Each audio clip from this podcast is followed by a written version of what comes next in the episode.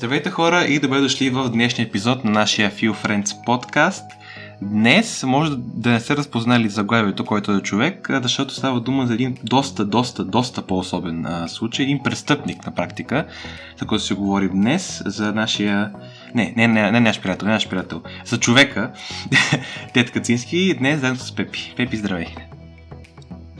Здрасти, да, това е различен епизод, защото за първи път обсъждаме негативен образ в, сезона, но мислим, че това е хубавото в този сезон, че показваме различни хора с различни неща постигнати и сега с тази фигура вече ще имаме и различно възприятие за него. Тоест, едните ще всички са ги запомнили като велики, добри, постигнали сме много неща, а този го помнят като а, като убиец, като човек, който е лош, така да се каже. Така че днешния епизод, да, както казах, ще е различен. Така че може да започваме с биографията. Тед Кацински, известен, известен още като Уна Бомбър, е математически вундъркин, който в по-късен от живота си преподава в Калифорнийския университет в Бъркли, преди да се отегли към дивия начин на живот на оцеляването в горите на Монтана. Между 1978 и 1995 година Кацински изпраща бомби по почтата на университети и автокомпании, убивайки трима души и ранявайки още 23.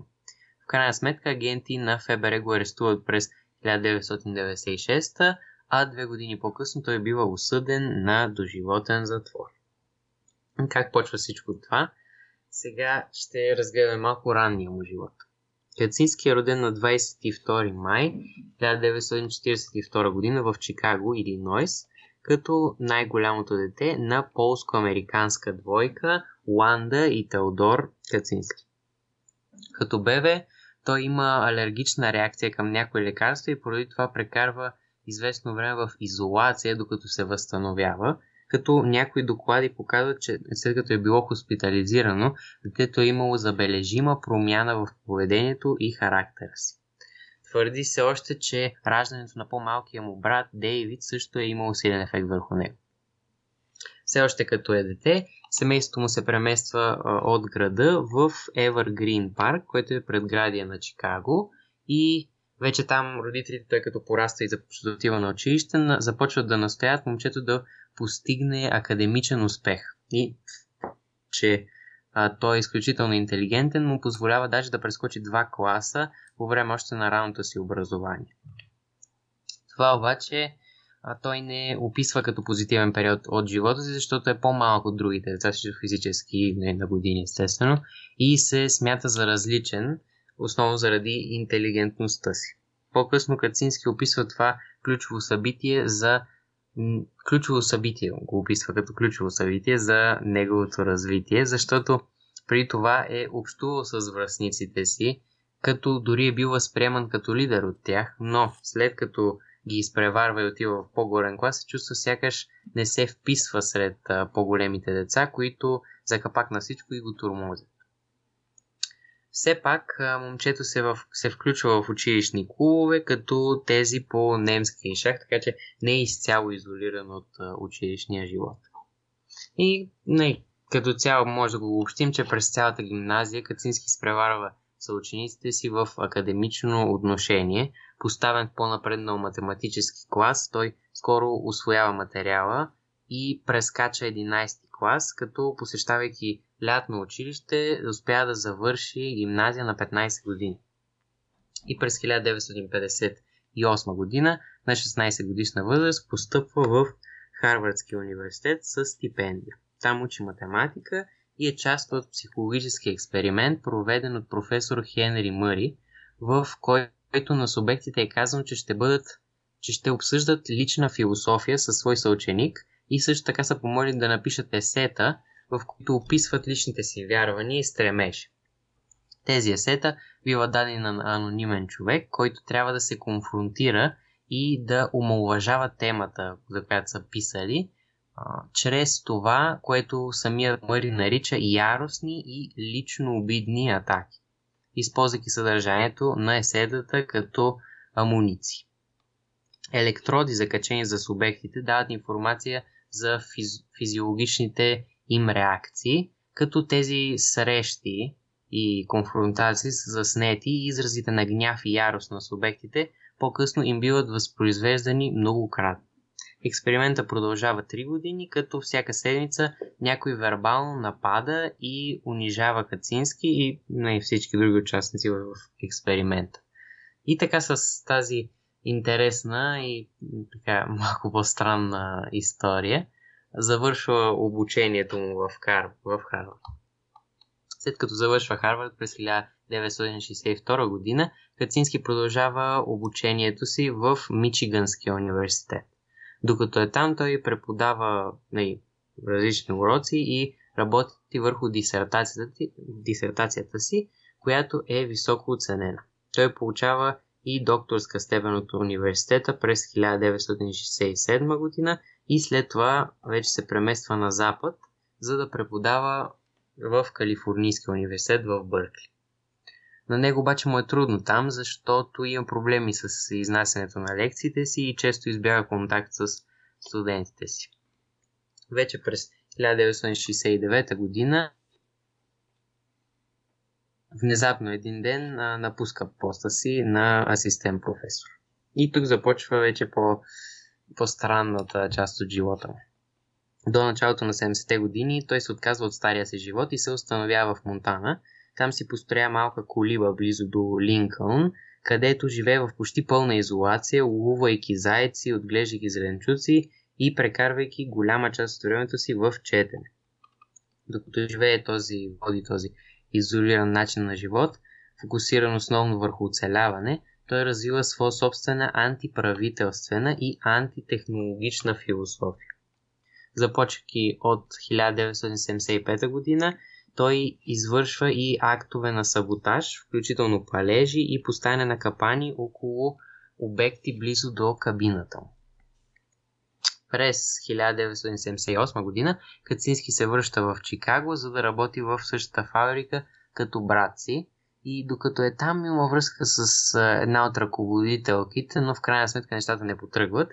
И като отмъщение той започва да пише до шефовете си груби и неприлични неща за нея, което води до уволнението му от компанията, като брат му Дейвид, който също е ръководител, съобщава новината на те. Също през 1978 година Кацински изпраща домашно направена бомба в колет при университета в Чикаго с адресат професор по социални науки. Колета бива отворен обаче не от професор, а от охранител в университета, който получава само леки телесни травми от бомбата. Друга бомба бива изпратена на същия университет на друг професор следващата година, но отново, слава богу, без жертви или сериозни наранявания.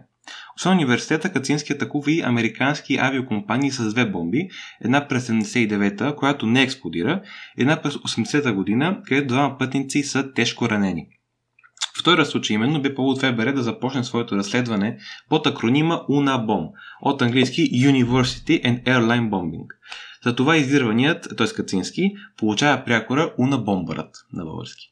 През 1982 година Кацински постига по-сериозни удари, от една страна, секретар в университета в Вандербит и професор в университета Бъркли биват тежко ранени с опасност за живота, но слава богу оцеляват, а през 1985 година Кацински взима и първата си жертва.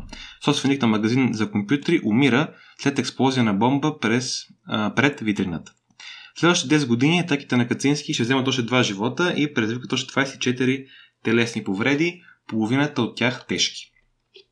И така стигаме до 95-та година, когато Кацински изпраща есе от 35 000 думи относно проблемите на съвременното общество, според него, на различни медии, сред които и престижната New York Times.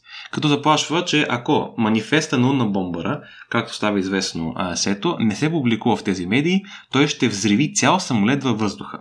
В резултат на тази заплаха, след с заглавие Индустриалното общество и неговото бъдеще се публикува от няколко медии, сред които и Нью Йорк Таймс, през септември на 1995 година. Месец по-късно сестрата на и брата така. Месец по-късно сестрата на брата на Кацински, Линда Патрик, чете манифеста и го дава на мъжа си, т.е. на брата на Тед Кацински, за да го прочете и той. Въпреки, че братята Кацински не са в контакт от много години, Дейвид веднага разпознава стила на писане на брат си и някои негови идеи в есето, като след като се консултира с частен детектив, Дейвид споделя опасенията си с ФБР. И така на 3 април 1996 година федералните служби арестуват Кацински в а, неговата кабина в Монтана, като медиите светкавично разпространяват снимки на Кацински, който е в наистина нечовешко състояние поради дългата изолация и примитивен начин на живот, който той води. В кабината му службите намират една готова за използване бомба, части, които могат, които са достатъчно да направят на още 4 бомби, както и 40 000 страници ръкописи на Кацински, в които той детайлно описва своите престъпления и идеология. За сравнение, ако вземем една средно дълга книга, това биха били около 130 книги. Така че, вау. През януари 1998 година Кацински прави неуспешен опит за самоубийство, преди да бъде съден но присъдата му е осмократно до животно лишаване от свобода, т.е. 8 пъти от свобода до края на живота му, а, като Кацински е могъл евентуално да се измъка с нещо по-леко, ако адвокатите му бяха казали, че той е психично болен. Но Кацински изрично е забранил своите адвокати да, да повдигат този въпрос, защото той самият се е чувствал напълно съзнателен и не искал неговите идеи да бъдат умпомърчени, така да се каже, от слухове за негово ментално заболяване. Причината Кацински да не бъде осъден на смъртна присъда, което тогава е било легално, и все още е този щат, е неговото самопризнание, както и оказването му на съдействие на ФБР за откриване на още две готови за използване бомби около кабината му в Монтана. През май 1998 година Кацински бива изпратен в строго охраняван затвор в Колорадо, като до неговата килия след няколко години бива пратен един от атентаторите при атаката над колите близнаци на 11 септември 2001 година. Когато ФБР се опитва да иземе 40 000 страници ръкопис от Монтана, Кацински обявява, че се нарушават неговите конституционни права и адвокатите му даже печелят дело срещу ФБР, в резултат на което ръкописът не е засекретен и изет от ФБР, а пореден на търг през 2011 година. През 2012 година Кацински отговаря на поздравителната картичка от Харвардския му випуск за 50 годишно завършването, както, както в писмото, което той праща, споделя, че практикува професията затворник – и че неговите 8 доживотни присъди, са награди за него. През 2016 година излиза и минисерията с заглавие Преследване Уна Бомбърът, където, където действието е основано основно на живота на Тед Кацински. Така, добре, значи вече видяхме какви престъпления е извършил, обаче това не е обикновен престъпник. В смисъл не е просто убиец, ами е бил и имал е идеи, т.е. не е правил това поради някаква психична болест или всякакви други подбуди на престъпници, ами е искал някаква идея да, да се популяризира сред обществото. Така че това е интересно и може би натам ще се насочим ние с теб да обсъдим малко идеята. Да, това ще бъде наша дискусия, като искам да обърна внимание как по принцип най-големите злодеи а, в историята са хора, които имат, така да се каже, някаква идеологична подбуда. Това нещо, да, интересна идея, която сега ми хрумна. Да. А, неговите основни идеи на Кацински на практика са публикувани в този негов манифест-есе от 95-та година, ако не се лъжа. Като той е доста дълго и има го в интернет, може да го намерите, може даже да поставим линк някъде, ако се сетим, но не сме го чели, но на практика сме видели какви са основните му идеи, така че накратко да може да ви представим а, каква е била визията на Кацински за, за обществото така да се каже. Да, общо взето има пет основни точки, идеи, които ще обсъдим и може би ще, не, като цял структурата, по която ще говорим, ще виждаме една точка, обсъждаме малко, след това втората и така ще ги а, минем петте, които общо взето, понеже ако си спомняте аз в а, още в биографията, казах, че той започва да да се формира една философия, която е антиправителствена и антитехнологична. Така че тук това ще го видим общо заето, особено това за технологията. И точно нали, това е първото, че технологията е една система, която може да се възпроизвежда сама и не може, не може да се разделя. И всъщност, поради това, тя не е под наш контрол, под контрол на човека. Така че това е... Не. Какво мислиш за това? Значи, това дълго пише 95-та година, но това мен много... Първата ми асоциация, когато го прочете, беше изкуствен интелект. Mm. което мисля, че би било най- добрата посока да го коментираме сега в днешно време, тъй като това е доста актуална тема. По негово време не съм сигурен дали има изкуствен интелект, но със сигурност не е било толкова актуален въпрос. Това ме кара да мисля дали той мисли, че всякакъв вид технология е неразделима и не по човешки контрол. Ако го мисли, това ми се струва доста труден аргумент за доказване, тъй като ако вземем, например, компютъра, който е, особено тогава, е бил доста революционно изобретение на технологията, да, ние не можем да, не можем да се обясним и да контролираме какви операции извършва компютъра, обаче той не може да, прави, да направи никаква операция, ако ние не му го зададем. Така че в този смисъл, наистина, технологията е под наш контрол.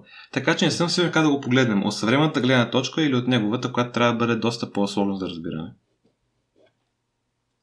Да, аз и аз точно това си мислех, защото все пак ние, човек е построил компютъра и той е сложил абсолютно всички части, за да го накара да работи това нещо. Така че той ще знае точно коя част какво прави и ще знае какво точно трябва да прави, иначе нямаше да го построи.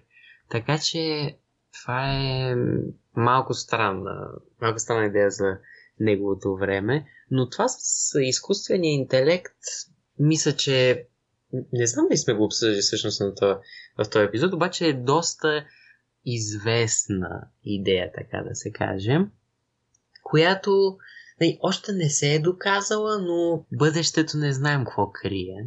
Така че ако успеем да, да измислим някакъв такъв точно изкуствен интелект, който, а, който не е робот, който примерно ще може да прави само едно нещо, защото то вече ги има такива. Има робот, който може да, примерно, да чисти пода, нещо такова, на уния, ако ги знаете, уния румби малките. Така че, ако успеем да измислим нещо, което може само да извършва някакви действия, без ние да ги програмираме директно в него и да му казваме какво да прави, тогава вече това става, това става проблем и тук вече има всякакви видеа в YouTube за това, че как Илон Мъск предупреждава, предупреждава, че роботите са една от най-големите опасности. Мисля, че в това какво беше? В епизода за Стивън Хокинг, мисля, че също говорихме за да. това. Така че много хора са занимали с тази идея и да, има опасност от това нещо, обаче тук въпросът е какво ще направим за това, а не дали има. Ако не се лъжа, някъде бях чул, че точно е, са успели да постигнат, мисля беше в САЩ, са успели да постигнат е, един изкуствен интелект, който не че може да прави много неща, но е успял да направи нещо, което те не са му задали. Това, което ти спомена, като, като операция. И то това е интересното, че при хората, примерно, примерно сега аз говоря на вас, аз говоря на теб и говоря и на нашите слушатели. И идеите, които имам, ще ги оформя с думи, които ги ограничава до някъде, но как ще бъдат възприяти тези идеи от другите хора, не е също като как ще въведа операцията машина на една машина, именно тъй като другия човек може, чуйки моите идеи, да направи асоциация и да роди нещо, което аз съм казал. Не. Да го интерпретира. Да, щом изкуствен интелект, този, който, за който съм чел, е успял от примерно 2-3 операции да изкара действие, което не са тези две-три операции, на практика той едва ли е мисъл самостоятелно. И това е страшно. Но да, това наистина мисля, че е много широка тема. Няма да ходим по-надолу според мен. Със сигурност нещо, което, което е опасно и което се прави самоцелно. Тоест без ясна представа как на, на изкуствен интелект ще подобри човечеството, може да бъде опасно. Но ако се върнем в неговото време, 95-та година, една идея, която може да ни закара и към втората точка от неговото маниф... неговия манифест, е, че може да има предвид, че не е под наш контрол, а технологията не е под наш контрол, до толкова доколкото нямаме контрол на това как дейността на технологията ще повлияе, ако щете психологически, на нас като индивиди. Да, е, това, това тук е по по-близката идея. Онова е, както виждаме вече, започва да се... И то аз не съм, не съм очуден, защото, примерно, да вземем като някаква кола, електрическа кола, примерно като тези на Тесла, те имат камери за, на себе си и постоянно събират информация, информация, информация, информация за пътя. Не, те трябва да направят картите и те вече могат да навигират.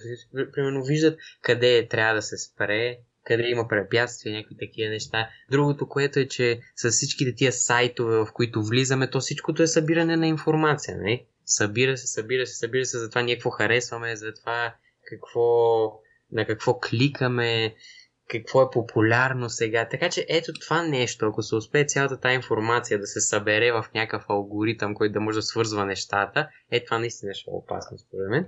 Но да, това е, това е в бъдещето. Ще видим колко далече е в бъдещето. Но това, че ние се влияем от технологията, няма абсолютно никакъв, никакво съмнение за това. И точно това е, че ние не, не знаем докъде може това да ни а, доведе, защото всички знаем, че има и лоши страни на технологията. Тоест, тя ни влияе и по лош начин. Е, примерно, когато някакво дете седи цял ден пред компютъра и не, не иска да излезе навън, да се пораздвижи малко. Естествено, че има много лош ефект за, за неговото здраве. Има и другото, че четах, мисля, че беше... Не, не четах, ами някаква лекарка ходихме на, на очен лекар, нещо такова беше. Или беше някаква друга и тя ми казаше за очен лекар. Но тя точно това казаше, че когато гледа твърде много време на телефона и на компютъра екрани по цял ден, защото то вече всичко те влязаха и в и системите на болници и така нататък. И се влушава зрението и не знае точно какви ефекти ще има от това, как ще се влуши зрението, но знае, че не, започва да, да не вижда някои неща, които иначе преди това беше, е била виждала. И то това е нормално. Не, ние като ако вземем нещо ново и го интегрираме в една система, която ние сме си създали, не знаем какви точно ще са ефектите от него, така че да, това е, това е една опасност. Възможно е и това да бе мисълта на Кацински по тази негова втора точка, която, ако може да формулираме, е, че за него хората са биологично и психологично недобре адаптирани към а, живота в едно технологично общество. Отново, нали, Кацински ни казва, че и това може да в неговата биография, че ако ние не сме добре адаптирани, внимание, психологически и биологически, ето едва ли не, нямаме контрол над факта, че не сме добре адаптирани над живота в едно високо технологично общество, може би е по-добра идея да се върнем към нашите корени, така да се каже, към по-примитивен начин на живот, каквото прави Кацински. Това сега е интересно, тъй като това придобива едни социополитически измерения в днешно време, където сега, без да ходим в политически подробности, мисля, че една борба се заформя между хората, които са готови да жертват ценности и други неща в името на прогреса, какво и да значи прогрес, и хора, които са готови, ако не да задържат сега как, как е ситуацията, готови са дори да се върнат по-назад във времето като развитие, за да могат да направят едно сигурно и предвидимо статукво. И си мисля, че тук Кацински има каже, че разбира се, това да го кажем, той е бил престъпник, той е бил злодей, може това да го кажем. Но тук идеята ми струва много точна, защото е вечна. Независимо кога някой ще отвори, ако не Кацински, други философи, други мислители, които са имали тази идея, винаги обществото ще бъде един кръстопът между да се върнем назад, да се опитаме да задържим така сега ситуация или да, или да минем напред с тези опасности. Така че тук той а, удря една много вечна и винаги актуална тема, според мен. Да, темата за прогреса винаги ще е нещо, което ще се обсъжда, защото това е общо взето въпроса за това какво трябва да правим, как трябва да структурираме живота и обществото като цяло. Но аз мисля, че щом сме тръгнали вече по този път, а той прогреса, ай, ще, ще го наречете еволюция, въпреки че не е най-точното, но прогреса е още от началото започнал. В смисъл, ние сме започнали от пещерняци и сме дошли до тук. Така че ние имаме някаква наклонност към прогрес. Това не мисля, че е нещо неестествено. И тук идва един интересен въпрос, защото той казва да се върнем към природното, което значи да се върнем към началото. Защото кой човек е бил най-свързан с природата? Пещерният човек. Но когато... Това, това какво значи? Че ще ще вървим срещу наш естествен инстинкт, който е за прогрес. Така че тук малко не знам това дали го е писал, дали го е коментирал в този манифест, обаче това е една част, която на мен ми се струва малко противоречива. Ключово ще бъде дали е според думата естествено или изначално, тъй като е, съм съгласен, че ако каже естественото, визира това, което е естествено на човека, но наистина развитието също част от нашата природа. Развитието също част от а, нашите така, естествени подбуди за действие. Ако е казал естествено, и за мен е тук има противоречие. Ако е казал изначално обаче, бих се съгласил, че неговият аргумент е поне логичен. Това дали е прав е друг въпрос, дали е правилен аргумент. Но да, да се върнем към, към изначалните ни позиции, разбирания за света и, и, и поведението ни спрямо света. Окей. Проблема ми обаче тук е, че за да осъзнаем, че сме в изначално състояние, ние трябва да не сме в него. Какво имам предвид? За да осъзнаем, че има едно състояние и после има друго състояние и ние трябва да се върнем към първо, тъй като то е по-добро, ние трябва да сме минали към второто. С други думи, Павел начало според Кацински, че е било правилно, че сме направили този прогрес, за да осъзнаем, че трябва да се върнем назад или не е трябвало? Ако е трябвало, тогава новите... Не, правим тук една, една хипотеза. Да допуснем, че целият това е съгласен с Кацински и се връщаме към начина на живот на пещерняците. Добре, следващото поколение, последващото поколение. То като не е изживяло прогреса, как ще го възпреш от това да прогресира, което му е естествено, щом то не знае, че това към което прогресира, допускаме, че е по-лошо от изначалното. Въобще мисля, че тази теория на Кацински не може да издържи теста на времето и на смяната на поколенията. Така е, да. Сега като го казваш, то наистина е да, то да вървим срещу нещо, което е в нас, нещо, което е черта на, на хората е много, много е трудно и да не, да не кажа невъзможно. Да, може би е това. Може би е невъзможно. Затова тази идея, нали, малко... не знам. И то това е другото, че той все едно решава кога ние сме били най-добре и иска да се върне тогава. Обаче той какъв е, че да реши съдба на цяло общество, на всички хора. И още повече, когато това се противопоставя на нещо, което ние естествено. Защото ако замислим, ние не правим нищо, което е противо за човек. В смисъл, ние си следваме инстинктите, следваме си нагоните и си вървим по прогреса. Да кажем, това, това е за, само за прогреса, ако го влияваме. Има всякакви други инстинкти. Така че това, това не е дестинация, мисля, че не, нещо към което сме тръгнали ние, ами просто вървим с един принцип, който е бил още в началото от нас. Така че той маха принципа и слага дестинация. Обаче той няма как да знае коя дестинация е най-добра. Предполагам, че не е бил оракул или някаква врач. Така че да мога да кажем, а те и те не могат, според така че, нали, това е малко... Мисля, че е малко самонадеян. То, ако тръгнем така, и Ниче, примерно, за който ти ми епизод може да го проверите, и той е бил самонаден, като казва, че знае какво е не е наред цялото общество. Винаги може да допуснем в полза на Кацински, че той е бил готов философски да се аргументира а, в полза на своите визии, да каже, че моите визии са обективно правилни. Възможно е да да, да мисля по този начин. Проблемът е друг. Ако замислим, според мен, да допуснем, че Кацински има същата виза за света, обаче не е правил такъв тип, аз би го нарекал атентаторски атаки, за да се утвърди мнението и за да бъде популяризиран, а е живял така самостоятелно, мирно и е писал книги. Струва ми се много вероятно в днешно време да казваме, а да, Тец Катински е бил един така миротворен ам, мислител, който е търсил альтернативно бъдеще за хората. Но сега казваме, че е бил терорист. Така че, а, и дете същите. Така че тук трябва да внимаваме факта, че казвайки, че той е самонаден, може да се влияем от това, че той е лоша фигура в обществото и в историята така нататък. Дори да допуснем, че той е знаел по някакъв начин или е бил сигурен, че изначалото е най-добрия стадий, въпросът е откъде е сигурен, че е толкова добър стадий или пък, че е необходимо по някакви други причини всички хора да бъдат този изначален стадий. Не е ли могъл той да убеди своите дружки или сам да живее живота, който той да живее? Какво в неговата философия го задължава да убеди цяла нация или пък целият свят, даже ако е продължил да, да се опитва в своите убеждения. Защо трябва всички да, да правят това, което той иска, за да бъде неговата теория успешна? Това не мога да разбера при него. То това има аз. А, не, възможно е.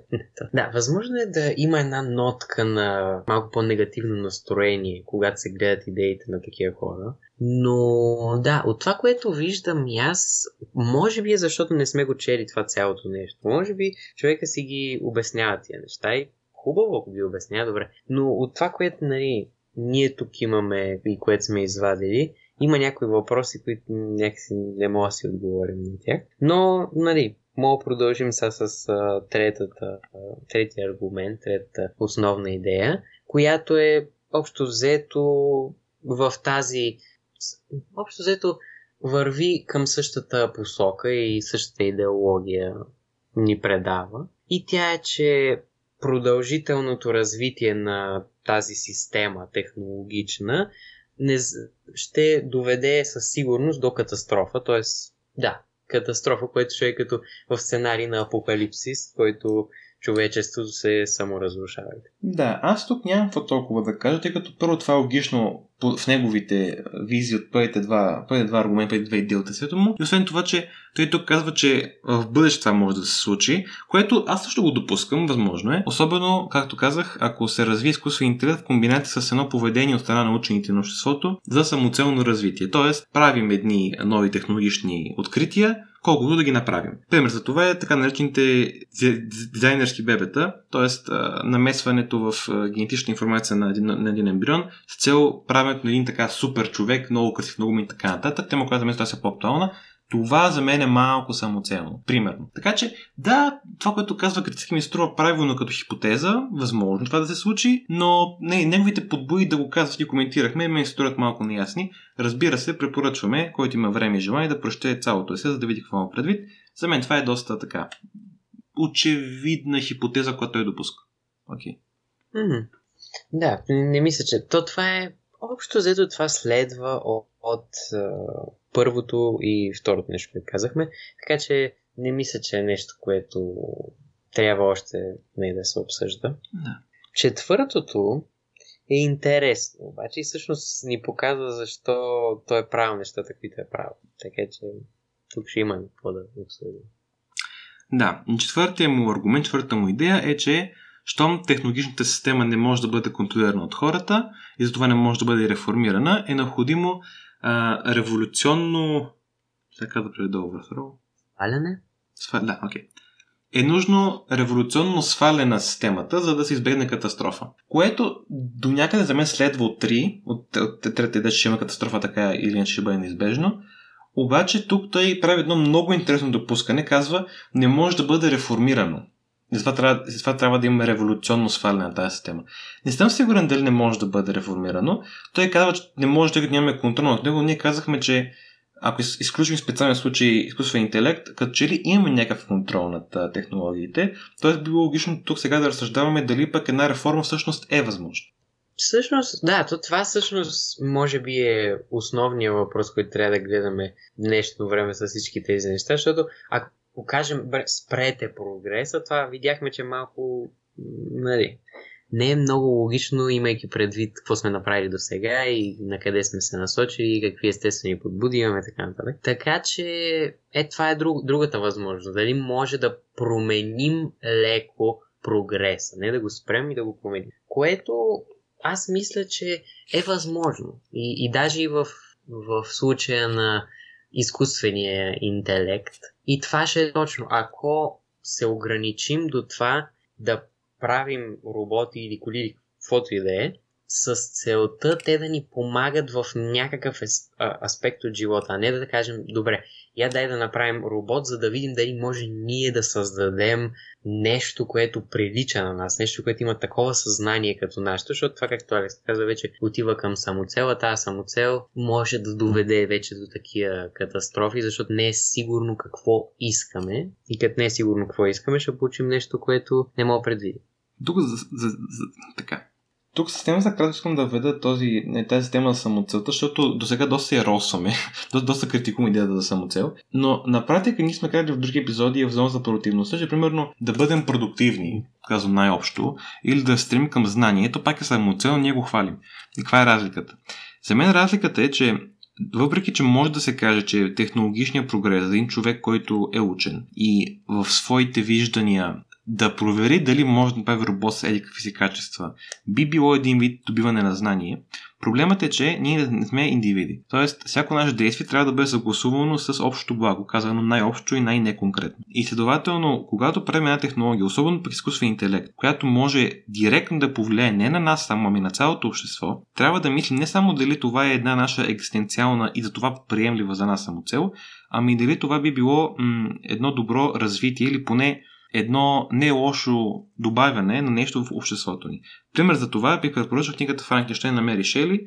Сигурно много от вас си я чели, ако не са, наистина много добра книга. Там се гледа точно си проблем. Кога самоцелта на един учен може да предизвика една мини социална криза. Казано най-общо, без да спълвам. Това е важно. Това е важно да се каже, че трябва да се мисли за това какви, какъв резултат може да има даденото изобретение върху обществото. И то това е интересното не като цяло за технологията, защото хората казват технологията е добра и технологията е лоша. То това е тук важното да кажем, че технологията всъщност нищо не е. Тя не може да е нито добра, нито лоша, защото не е човек. Как ще и препишем такива качества, които преписваме на хората, както на теткаци. Така че, мисля, че може да е добро и лошо начина по който ние ги използваме, но не и самото, самото изобретение. Абсолютно. И за мен тук свършва логичната последователност при Кацински, защото ако замислим до тук, втори аргумент изхожда от първия и така нататък. Има една последователност, която води това заключение, че трябва да има революционно сваляне на системата на технологиите. Петия аргумент, мисля, че той е доста по-така негово мнение относно какво се случва сега и защо неговата визия не се осъществява. Той казва, че политически леви активизъм е форма на псевдореволюция, чиято цел е да а, отнеме обществения интерес а, от проблема с технологиите. Което, да, тук вече неизбежно ще бъдем малко в областта на политиката. Сега, аз искам да направя едно много бързо уточнение. Тед Кацински е бил американец. Поляк американец, но в Америка е израхен предвид. В Америка, в САЩ, понятието ляво особено, политически, и много често левото се асоциира директно, много плътно с антиконсерватизъм и прогрес. Така че не мисля, че Кацински има предвид е, някои социални политики или някои комунистически, социалистически идеи, че те биха го правили това. Според мен, без да съм чел манифеста му е, изцяло, той визира този прогресивизъм на левите, в кавички, политици в САЩ. А ако визира нещо друго, силно съмнявам, че това, което казва има лейк. Ако визира това, окей, разбирам какво казва.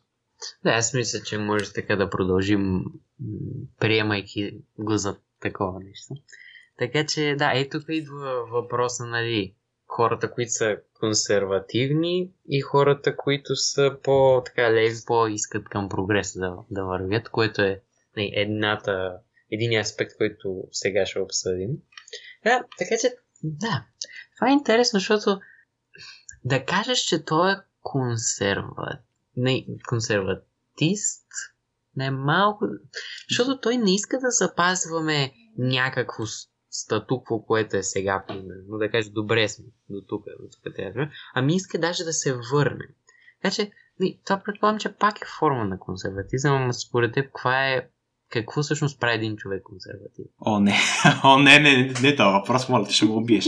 Значи ще, ще, ще ми скочат по половината хора в България да ме нападнат, ако дефинира консерватизма. Не съм сигурен, но...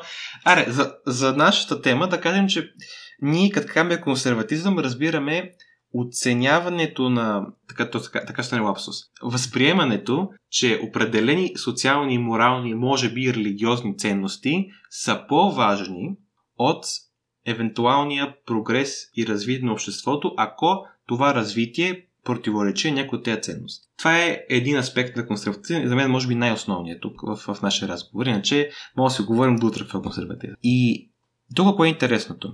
Че наистина той не казва хайде да спрем нашето развитие тук или хайде да се върнем малко назад. Той казва хайде да махнем целият прогрес някакво правен. Което е много интересно. Тъй като но за мен е по-логично обаче, тъй като това коментираме с теб преди да почнем епизода, че консерваторите, които казват нека се върнем към статуквото от 19 век, или от 95-та година, или от 55-та година, или някакви такива истории, или от някакъв период. Добре, откъде сте сигурни, че точно този период е правилният? Ме ми гледа винаги малко странно и малко случайно избран. И също така, за този период също е бил прогресивен за онова време. Така че тук Кацински прескача този проблем като радикално, като радикален консерватор, ако може да го наречем, казва, нямам да избера някой момент, в който имал някакъв прогрес, но не е толкова колкото днес, ами ще махна абсолютно цялото развитие, което е правило някога човечеството и ще се върна към изначалното. Това има повече логика и би го, това би го нарекал един вид радикален консерватизъм. Да, защото едва ли не се махат абсолютно всички основни, защото ти нали спомена религиозни вярвания и такива неща, ще се махне всичко, което е било от обществото създадено Да. и ще се върне само към природата, което нали обяснява неговия, нали, неговата идея, която ще да се вър... да възвърнем тази връзка с природата, която сме загубили според него. Така че, да, това е, това е общо взето. Да, но доста така. Доста радикални идеи. И аз това не знам, това е другото интересно. Той как е мислил, че ще се случи това? Смисъл... не знам това дали е успял да направи някакъв план, в който там във всичките тия 40 хиляди страници или там какво- каквото е писали в то, това есе, дали, е- дали си е представил как това може да се случи. Защото представи си, ние сега всички да започнем да се връщаме. Фу- трябва да разрушим абсолютно всички сгради, трябва да забравим ця, целите градове, държави. Много странно. Това, това ще не знам как си го представя човек. Кое е забавното обаче? Че наистина в практичните измерения на ситуацията, за да изпълним идеала на Кацински, така да се каже, ние трябва да предприемем една доста комунистическа визия за света, която е рушим всичко старо и започваме наново. В случая това ново е много-много старо, но е толкова далече от нас, че аз бих казал, че това е на практика започване на ново, започване на един нов свят. И това ми напомня малко на Гила Милев, който каза септември ще бъде май.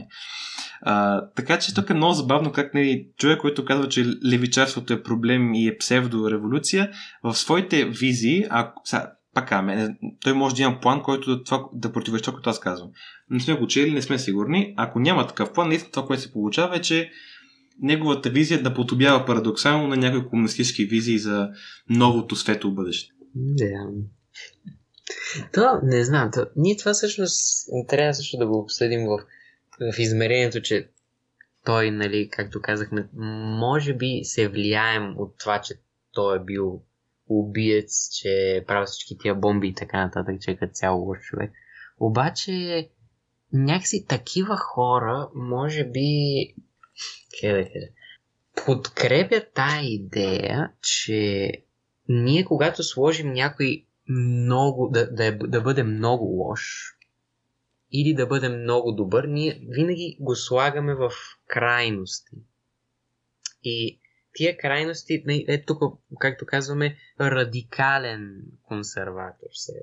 Тоест, най-крайна форма, на- най-крайна форма отива. И може би това е защо ние ги помним тия хора и защо още повече го увеличаваме това а, крайно тази крайна характеристика, която им добавяме на тях, или са супер лоши, или са супер добри.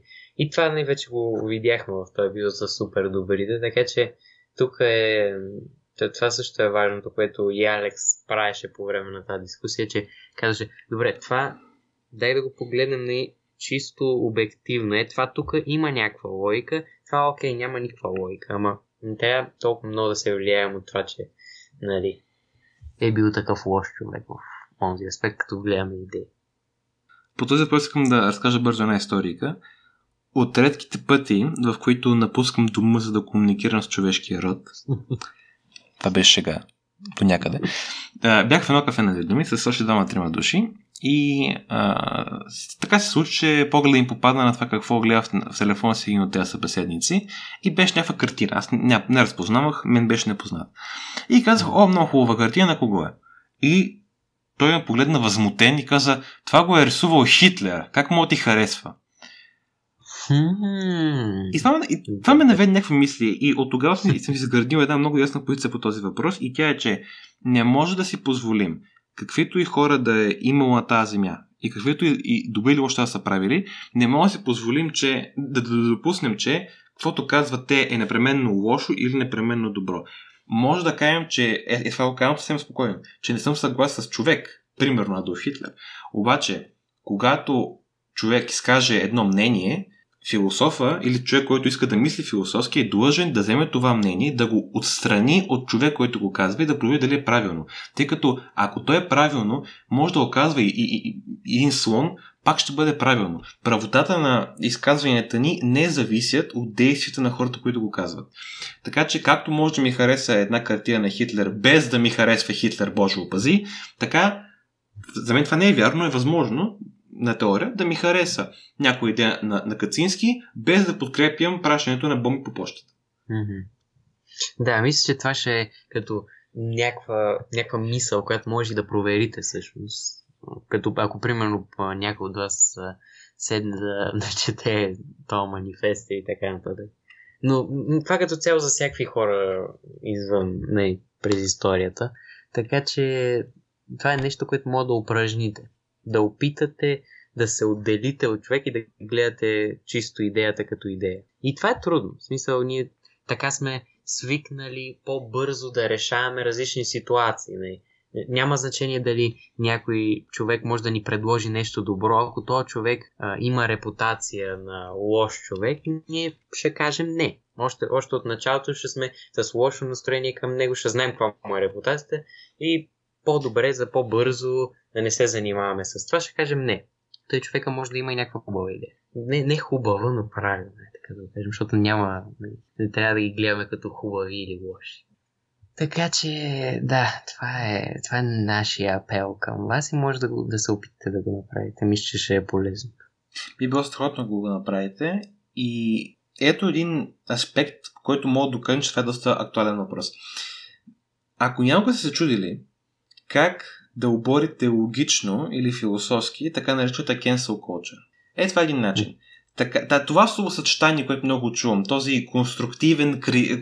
конструктивната критика, извинявам се, която се хвърля всякъде като, като, като тема, ето това е всъщност не може да имаме конструктивна критика, ако ние критикуваме или хвалим в този аспект а, едно мнение в основа на какво го казва. Съответно, в, аспекта на cancel culture, ние не можем да си позволим да кенсълнем някого в кавички за винаги, тъй като една идея, която той казва, може да бъде правилна. Това не означава, че трябва лесно да прощаваме а, сериозни грешки на хората, мога да бъдем много критични към хората, но не мога да си позволим да кенсълнем идеите, които ще роди главата на когото да е било винаги. Не може винаги да кажем, този човек е сбъркал през 2020, шамаросва някого, който ме е разбрал, ме е разбрал и трябва с това да го махнем всякъде. Не бива. Mm. Да, това мисля, че е добър начин да приключим това с нещо така нещо актуално, за което мога да помислите по-конкретно. Мисля, че така мога да приключим днешния по-така нестандартен епизод. Да, Надяваме се да ви хареса от днешния по-нестандартен епизод. Надяваме се да ви било интересно, да ви било приятно. Ние продължаваме следващата събота с една още по-различна личност. Виждате тук и, как да кажа, избор е по-голям, колкото в хипермаркет. А, така че да, до такава да спекате хубаво, да се усмихвате и от нас за сега. Чао, чао! Чао, чао!